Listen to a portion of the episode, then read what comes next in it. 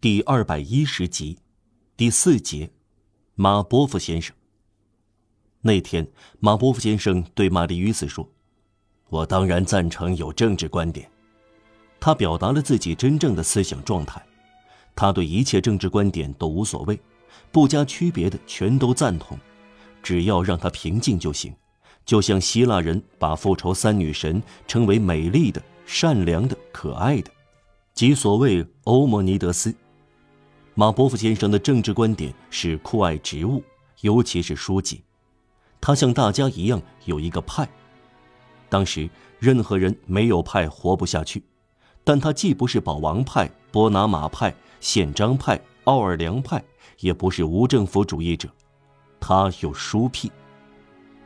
既然世上有各种各样的苔藓、草本植物和灌木可以观看，有成堆的对开书和三十二开本的书可以翻阅，他不明白为什么人们要忙于为宪章、民主、正统、君主制、共和国等等空话而互相仇恨。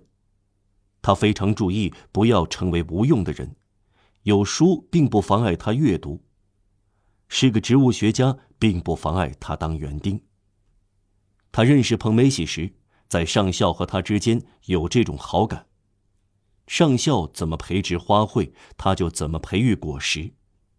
马波夫先生培育出的梨像圣日耳曼梨一样甜美，今天著名的十月黄香梨同夏季黄香梨一样香甜，好像是他杂交的一个品种。他去望弥撒，与其说出于虔诚，不如说出于乐趣。再说他喜欢看人的脸，却憎恶他们的声音。只有在教堂里，他才看到聚集的人静悄悄的。感到总要做点事，他选择了教区财产管理委员的职业。另外，他爱女人，绝不像爱郁金香、香林基那样；他爱男人，也绝不像爱一本艾尔泽维尔的版本那样。他早就过了六十岁。一天有人问他：“您没有结过婚吗？”“啊，我忘了。”他说。有时谁没有过这种情况呢？他说：“哦，我有钱就好了。”说这句话时，不像吉尔诺曼老人那样盯着一个漂亮姑娘，而是在欣赏一本旧书。他独自同一个老女管家生活，他有点患手痛风。睡觉时，因为痛风而僵硬的老手在被子里弯曲着。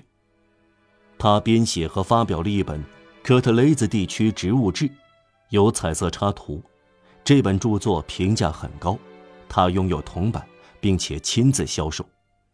每天两三次，有人来到梅切埃尔街为买书拉他家的铃。每年他有两千法郎的收益，这几乎是他的全部财产。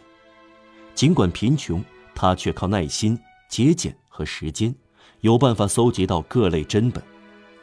他出门腋下总夹着一本书，回家时往往夹着两本。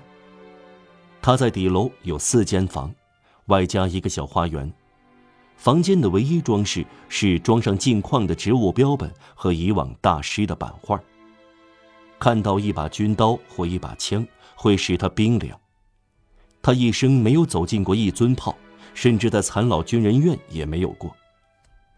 他的胃还可以，他有一个本堂神父的兄弟，满头白发，无论嘴里和脑里都没有了牙齿了，浑身颤抖，皮卡迪口音，笑起来像孩子，胆小怕事，神态像老绵羊。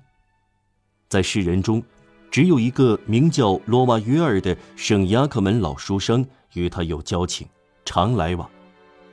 他的梦想是把靛蓝植物移植到法国。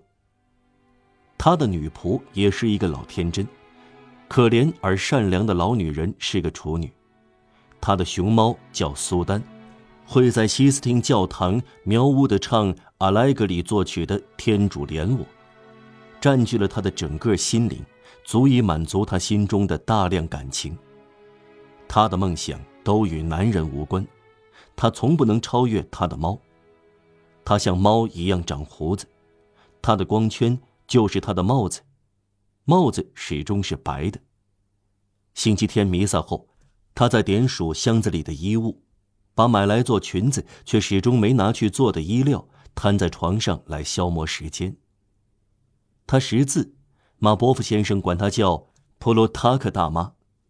马波夫先生喜欢玛丽于斯，因为玛丽于斯年轻和蔼，使他的老迈变得温暖，又不致触动他的胆小。年轻加和蔼给老人产生阳光下无风的印象。玛丽于斯满脑子军人的光荣，大炮火药，进攻和反攻，他父亲挥刀杀敌，也挨刀劈的各次战役。他去看望马波夫先生，而马波夫先生从花儿的角度同他论说英雄。约莫一八三零年，他的本堂神父兄弟去世了。几乎随即就像黑夜降临一样，对马波夫先生来说，整个地平线变得幽暗了。公证人的破产夺走了他一万法郎的款子，这是他兄弟和他名下的全部财产。七月革命带来的书店危机，困厄时期第一件事就是植物志卖不出去。科特雷兹地区植物志一下子无人问津，几个星期过去，没有一个买主。有时马波夫先生一听到铃声便颤抖起来。哦，先生，普罗塔克大妈愁容满面地对他说，这是送水的。终于有一天，马波夫先生离开了梅奇埃尔街，辞去了教区财产管理委员的职务，放弃了索尔皮斯教堂，卖掉了一部分东西。不是他的书，而是他的版画，这是他最不看重的。住到蒙帕纳斯大街一座小房子里去，但只待了一个季度。这有两个原因：首先，底楼和花园租金三百法郎，而他不敢让租金花费超过两百法郎；其次，由于在法土射击场旁边，他整天听到手枪声，这使他不能忍受。他带走了植物志、铜板、标本、活页夹和书，住到老年妇救院附近奥斯特利兹村的一间茅屋里，有三个房间和一个用篱笆圈住、带水井的园子，年租五十埃居。他趁搬家几乎卖掉了所有的家具。搬入新居那天，他非常快活，亲自敲钉子，挂他的版画和标本。白天的其余时间，他在园子里挖土。晚上看到普罗塔克大妈神态阴郁，沉思凝想，他拍拍她的肩膀，笑吟吟地对她说：“哈，我们有电缆了。”他只允许有两个来访者：圣雅克门的书商和玛丽于斯，到奥斯特利兹的茅屋里去看望他。奥斯特利兹这个张扬的名字，说白了，对他来说是够讨厌的。